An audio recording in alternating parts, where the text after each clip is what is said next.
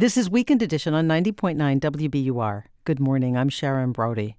One year ago, Russia invaded Ukraine. Millions of Ukrainians fled the country. Ira Ostapenko was one of them. My husband, he woke me up at night uh, on 25th of February and he said, there is no way you're staying here. You have to leave. You have to save our kid.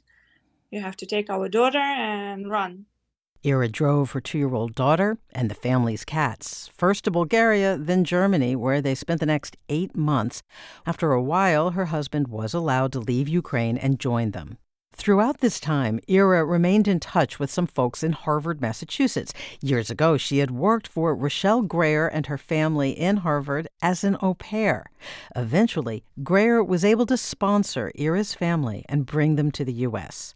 Grayer turned to a group called Welcome NST for help.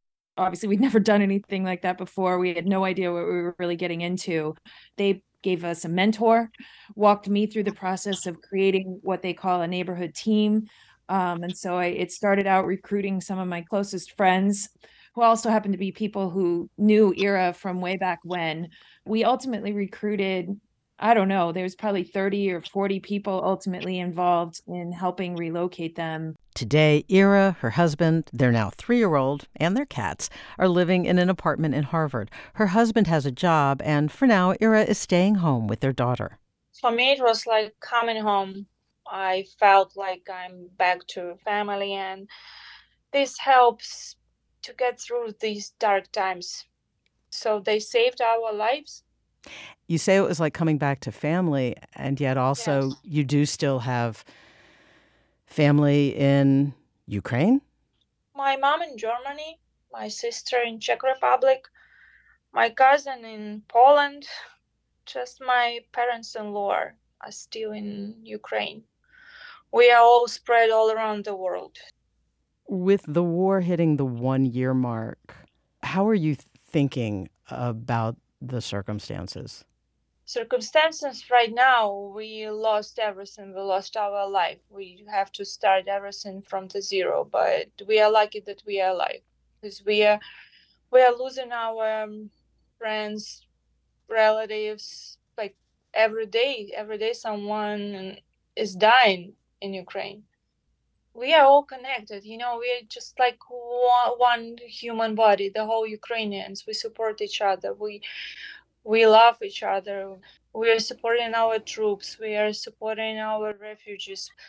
But it's so sad that we are at the same time like many Ukrainians are dying. Kids, young men, young women, seniors.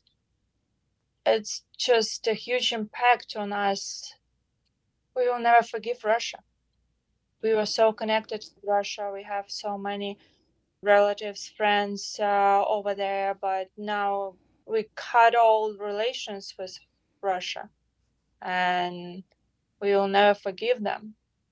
Rochelle, what's one thing you really want people to understand about ways of helping people leaving Ukraine?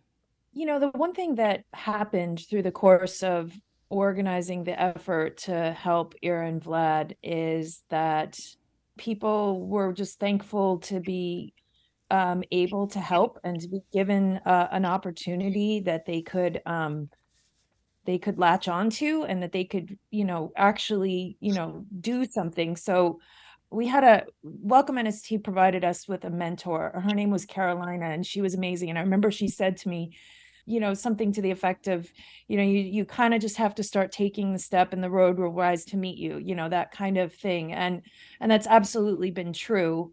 I, I was scared. I was nervous. But um, without question you know the road did rise to meet us. And um, you know people pitched in and we we raised a, a healthy amount of money that has helped them with rent and getting work visas and covering the high cost of you know electrical heat this winter and all kinds of things Ira, one year past the start of the war, what are your hopes? I hope for peace. I hope that this war will end up and we will have a peaceful life because even here, even staying here in safety, um, my heart cries every day, you know, for all Ukrainians. When my grandparents who survived uh, during the Second World War, they were saying like every day the most important. So problems are not problems. The war, that's the worst thing in the world. I didn't understand that, but now I, I do know that the war is just the worst thing. I hope for peace. Do you and your family hope to return to Ukraine? I hope to return to Ukraine every day since I left already for a year. So first we thought it won't take long. It will take like a couple weeks, and then the whole world will step in, and Ukraine will will be independent again. But it's already a year, and it's still going on. So I I really don't know. Ira Ostapenko and Rochelle Grayer, thank you very much for joining us today. Thank you very much for having us. Yes, thank you.